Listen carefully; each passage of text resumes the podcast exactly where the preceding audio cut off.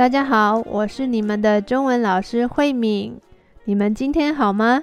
今天想跟你们分享一个我最近在 Netflix 很着迷，一直看一直看，很着迷的影片。英文是 Tidy Up with Marie Kondo，怦然心动的人生整理术。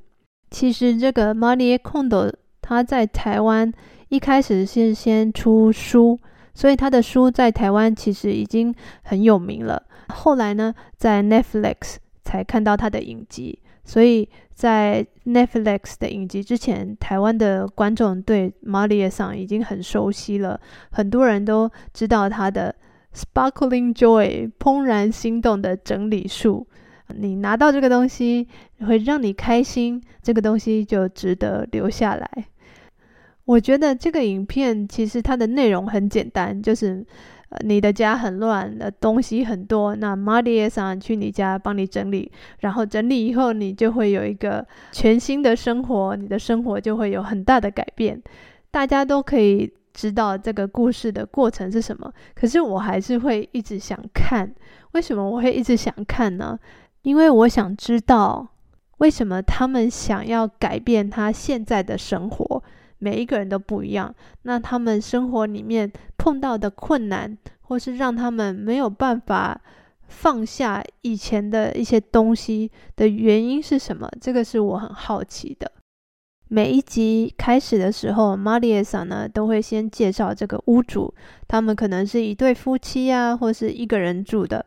这些屋主他们会先跟 Marie さん说明为什么他们想要整理他们的家。 这个是一个很重要的开始，因为呢，如果呃，其实很多人知道他们的家很乱，东西很多，他们想整理，可是不知道怎么开始，因为东西太多了，不知道从哪里开始整理。那还有一种人呢，是他们知道家里很乱，可是呢，他们不想整理，他们不想改变。他们已经习惯这样的生活了，所以改变对他们来说是更痛苦、更麻烦的。因为这是一个 Netflix 的影集，所以大部分会参加这个影集的人都是他们自己愿意要来参加这个节目的，所以他们真的是想要改变的。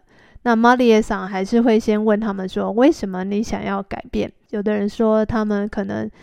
家里东西太多了，让他们觉得不舒服啊，或者是他们可能快要有一个新的 baby，要新的小孩，所以家里需要更多的空间，等等等等各种理由，让他们想要改变。那我觉得不管理由是什么，想要改变就是一个很大的动力。你开始有这个动力的时候，那接下来就是行动，就是要怎么做。那做的时候需要有一些方法。那 Marie さん就会教他们一些整理的方法。可是我觉得最重要的就是一开始他们的起心动念，为什么想要整理？我觉得这个部分很感人。那他们在整理的过程里面也会碰到一些困难。那 Marie さん也会呃透过一些问题来帮助他们去思考哪些东西是他们想要留下来的。比方说 Marie さん就会问他们说。 呃，这个东西你将来还想要留着吗？你到了七十岁、八十岁的时候，还想要跟这些东西一起生活吗？那很多人听到这个问题的时候，就会开始想，嗯，这些东西，我觉得我不想要留着到我七十岁、八十岁，他们就决定呃跟这些东西说再见了。家里的东西这么多，要从哪里开始整理呢？Marie さん呢，都会告诉他们，所有的东西呢，都是要从衣服开始整理。衣服要怎么整理呢？Marie さん呢，会要求他们把衣服呢都集中在一个地方，然后一直把它堆高、堆高、堆起来，像一座山一样这么高。因为家里东西很多的人，衣服也会很多。其实很多人他们家里很乱的原因，就是因为。 所有的东西都没有一个固定放的地方，比方说我的衣服可以放在这里，也可以放在那里，所以东西常常找不到，也不知道自己到底有多少一样的东西。因此呢玛丽亚桑就会要求他们把所有的衣服放在一起，然后再决定哪些衣服是要留下来的，哪些衣服是要丢掉的。一开始通常都是最难的，因为一个人看到自己哇，有这么多衣服，然后一件一件的整理，哪些是我想要留下来的。可是这个 sparkling joy 对有些人来说也是很难的，因为他们会觉得啊、哦，每一件衣服我都没有这种怦然心动、这种 sparkling joy 的感觉。那我要怎么决定这些衣服要留下来还是要丢掉呢？那 Marie 桑也会教他们，呃，如果是还是合身的，你还穿得下的衣服，那就先留下来。然后呢，你一边整理，一边就会发现，诶。越来越容易哦，就是你会越来越清楚自己想要留下来的东西是什么。可是，一开始的时候真的是非常困难的。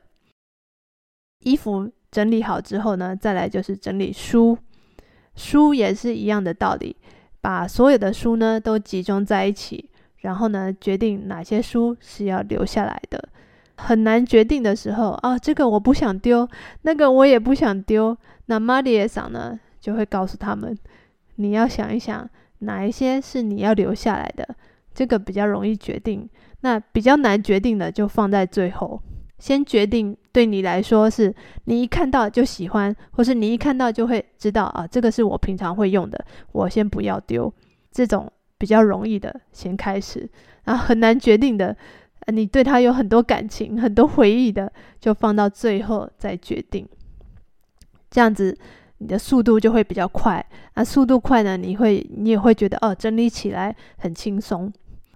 Marie 桑的整理方法，其实我自己以前也看过，然后我自己折衣服的方法也是跟他差不多的，我也觉得很实用啊。因为就是我的衣服衣柜的抽屉一打开的时候，马上可以看到所有的衣服都是直立式的，所以我一看就知道我有哪些东西，一目了然，很清楚。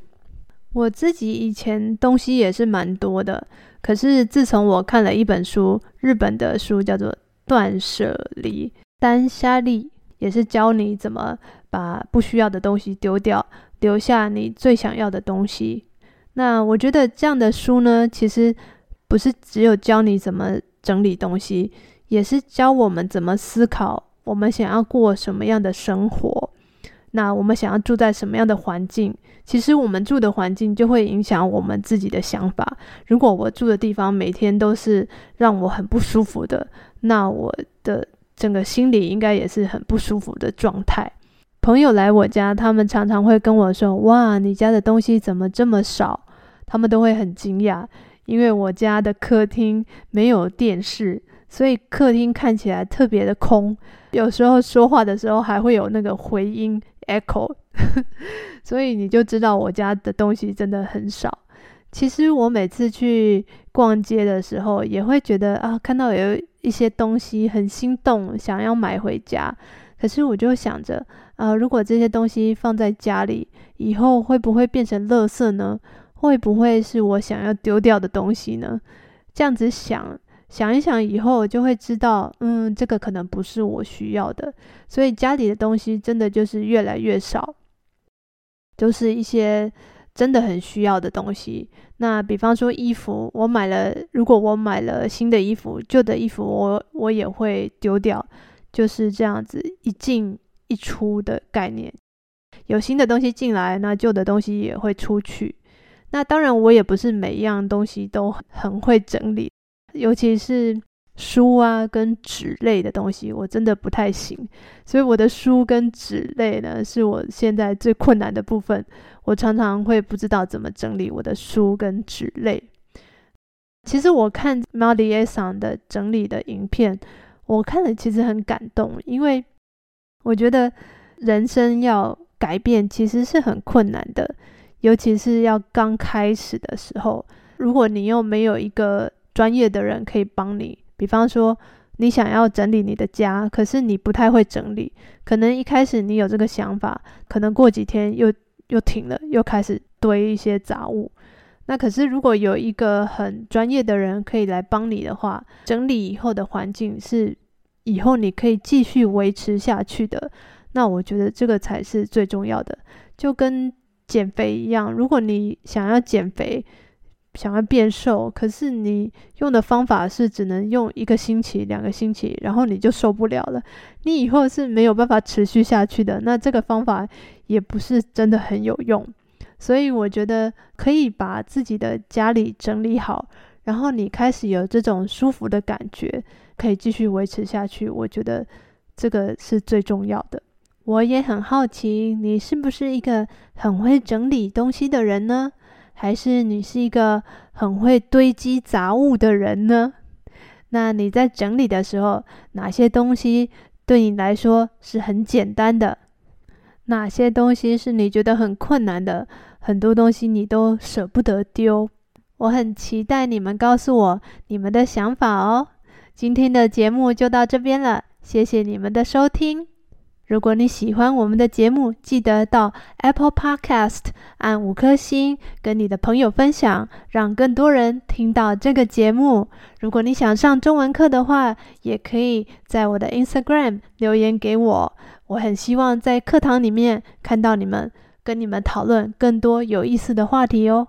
我们下次见，拜拜。